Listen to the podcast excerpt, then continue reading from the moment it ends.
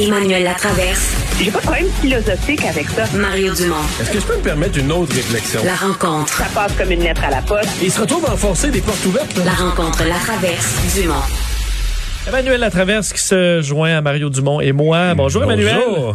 Bonjour. C'est notre dernière journée ouvrable. On peut commenter vraiment la campagne et le travail des chefs avant tout simplement envoyer les gens à les encourager à aller voter. Euh, 48 heures, euh, ça va passer vite. Qu'est-ce que, Emmanuel, les, les chefs euh, peuvent faire rendus là pour essayer de tirer la couverte de leur bord? Ben, comme euh, aime bien le répéter de manière très éloquente notre collègue Jean-Marc Léger, euh, une fin de campagne, c'est dans l'émotion et on n'est plus dans les subtilités. Et je pense que c'est intéressant, on l'a vu aujourd'hui, chacun s'est rabattu sur son émotion primaire face à cette campagne-là. Euh, je m'amusais euh, à trouver un mot pour chacun. Là. Tu sais, je dirais O'Toole, c'est la colère. Trudeau, c'est la résignation. Genre, je sais que vous n'êtes pas content, mais c'est quand même moi le mieux. Blanchette, c'est l'indignation. Puis euh, Singh, c'est la balance du pouvoir. Tu sais. Ouais. Et là, maintenant, ben, c'est la seule chose, c'est de motiver leurs électeurs à aller voter. Puis face à une campagne tellement plate, ben, c'est pas évident que les électeurs vont sortir, là.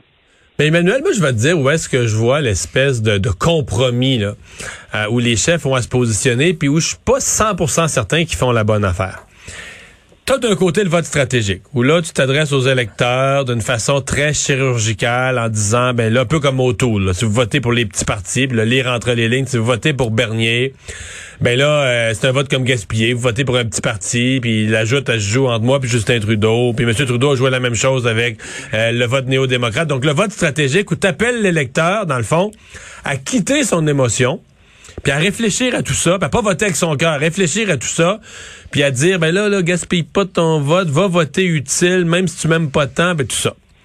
À l'autre bout du spectre, tu crées un taux de participation faible.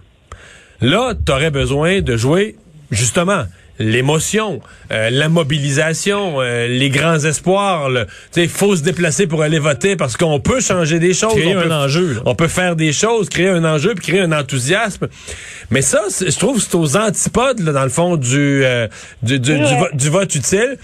Et là, aujourd'hui, je trouve qu'ils sont allés beaucoup du côté du vote stratégique, puis tout ça. Et, et je, je, je suis juste pas certain. Tu comprends? Je veux dire, Mettons que je suis libéral, là. Est-ce que pour aller chercher 132 votes NPD dans un comté, euh, qui vont faire le calcul, ouais, là, là, là, si je vote NPD, je perds mon vote.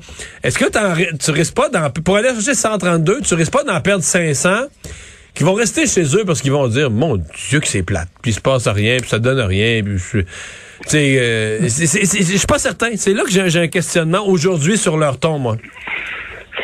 Oui, je pense qu'ils sont un peu euh, euh, en territoire inconnu. Parce que moi, pour en avoir fait quelques-unes, toi aussi, les campagnes électorales, généralement, là, à Ottawa, les 48 dernières heures, on appelle ça tunnel of love. Tu pars en autobus, là, puis tu fais 5, 6, 7 circonscriptions par jour. Là, t'arrives dans des, des, des foules, des délire. foules en délire, en liesse. Pas en délire, là. Tu sais, tu te rappelles la fin de campagne de Justin Trudeau en 2015, c'était capoté, là. Tu sais, puis même en... Les, en- les en images, c'est des gens 2019. qui voulaient y toucher comme s'ils étaient, comme s'ils étaient bénis, là. Non, mais regarde ce qu'il a fait en 2019 au Québec, le jeudi avant le vote, là, tu sais. Il a fait plein de rallyes, comme 4-5 dans la journée. Il avait fini dans le dans le comté de Stephen Guilbeault. C'était ça, là, ça a craqué tout le monde. Le vote libéral est sorti. Ils peuvent pas faire ça cette fois-ci. Donc, ils peuvent pas faire les rassemblements avec le gros boum-boum, la musique, etc. Alors, ils sont comme ils sont comme démunis face à l'arme ultime, je pense, de qui permet de de, de mobiliser euh, les gens puis de les rendre excités, etc. Mais l'appel au vote stra- stratégique, en même temps, il est toujours présent dans les campagnes électorales à la fin. Le problème, c'est que là, il occupe plus de place à cause de ça. Tu sais, Mais c'est intéressant. Moi, je pense que c'est le calcul de M. O'Toole dans cette fin de campagne où euh, il y a les journalistes sur le dos, tu peux même pas t'imaginer, là, qui sont presque en train de crier après parce qu'ils répondent pas aux questions. Mais je te dis, il n'y a pas une question, pas une réponse aujourd'hui dans laquelle il n'y a pas mentionné la campagne inutile et pour l'ego de Justin Trudeau. Ça, c'est quoi, là? C'est, écoutez, là, donnez-y une leçon, là. C'est terminé. Tu sais? Et donc, c'est derrière ça, puis M. Blanchette, c'est un peu la même chose. Aujourd'hui, qu'est-ce qu'il a fait?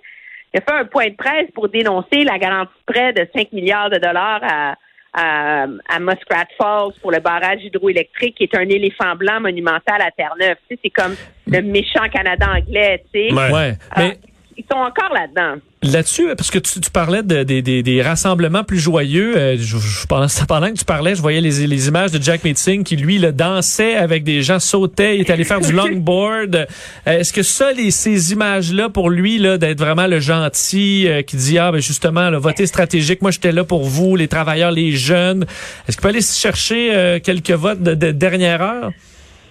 Ben lui, c'est la campagne licorne, tu sais, ou petit lapin, là, si on était avec Richard à la radio, là. C'est comme, je suis cool, je suis fin, je suis en politique pour les bonnes affaires, come on, euh, tu sais, on y va, tout le monde ensemble.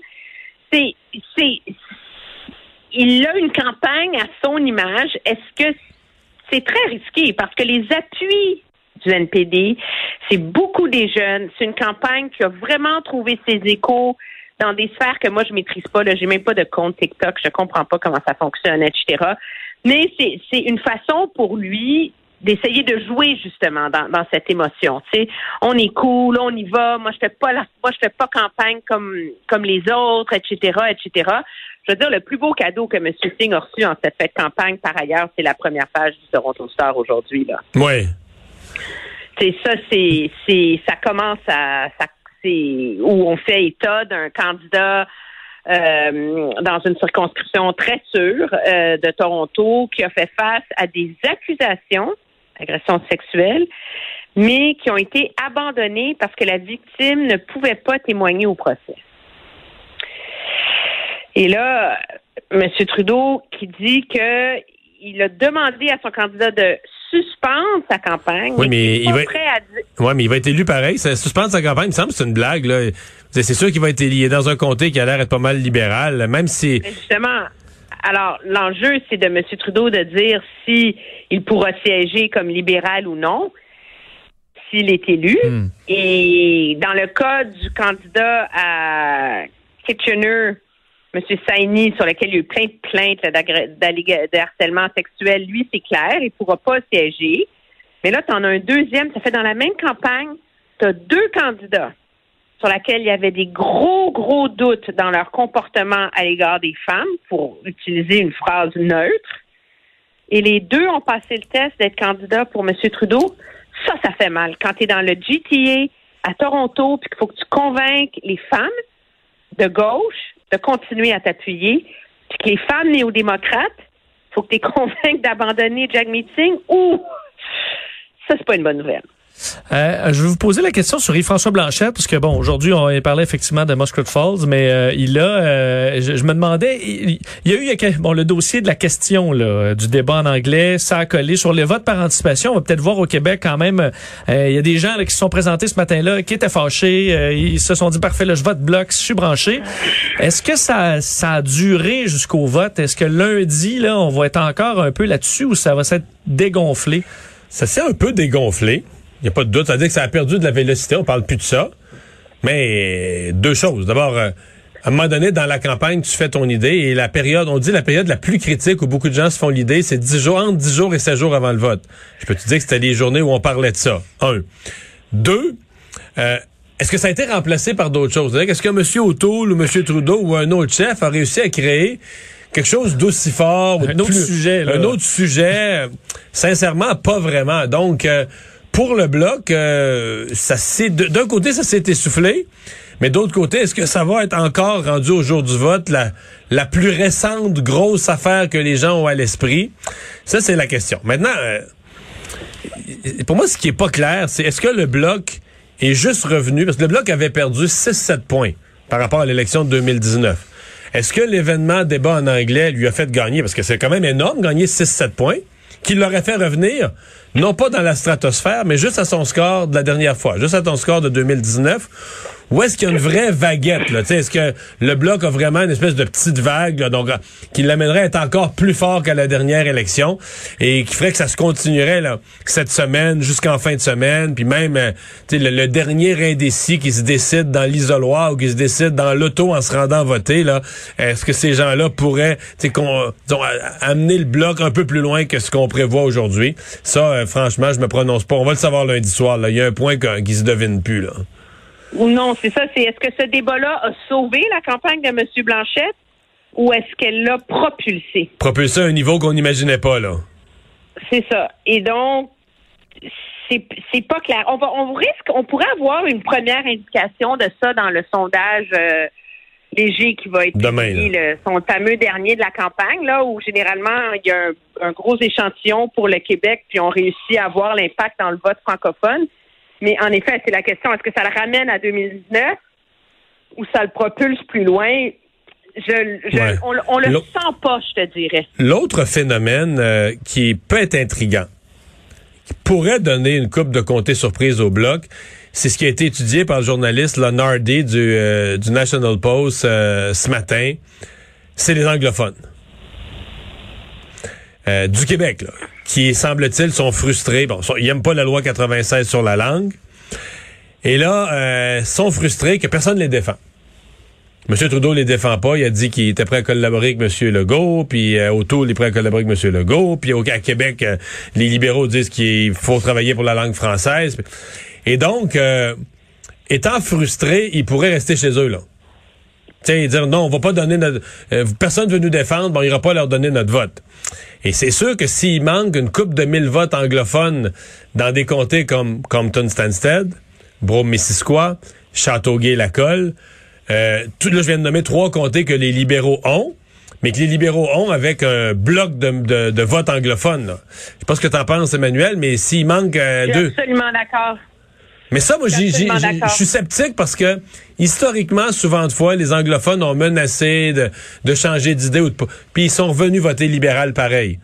Oui, mais, en 2019, ce qui leur a fait perdre la comté voisin de Châteauguay-Lacolle, qui est Salaberry-sur-Roi, où il y a une grosse, forte population anglophone aussi. Euh, en tout cas, il y, a, des grosses poches anglophones, là. Euh, c'est que le vote anglophone n'est pas sorti.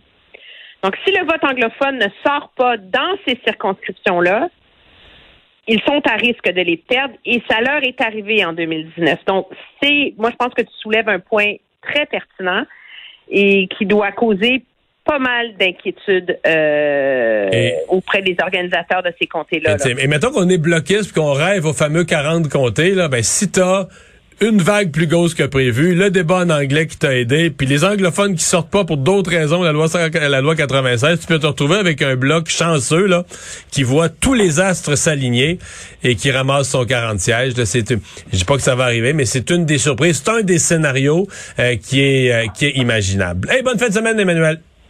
Au revoir. Au revoir.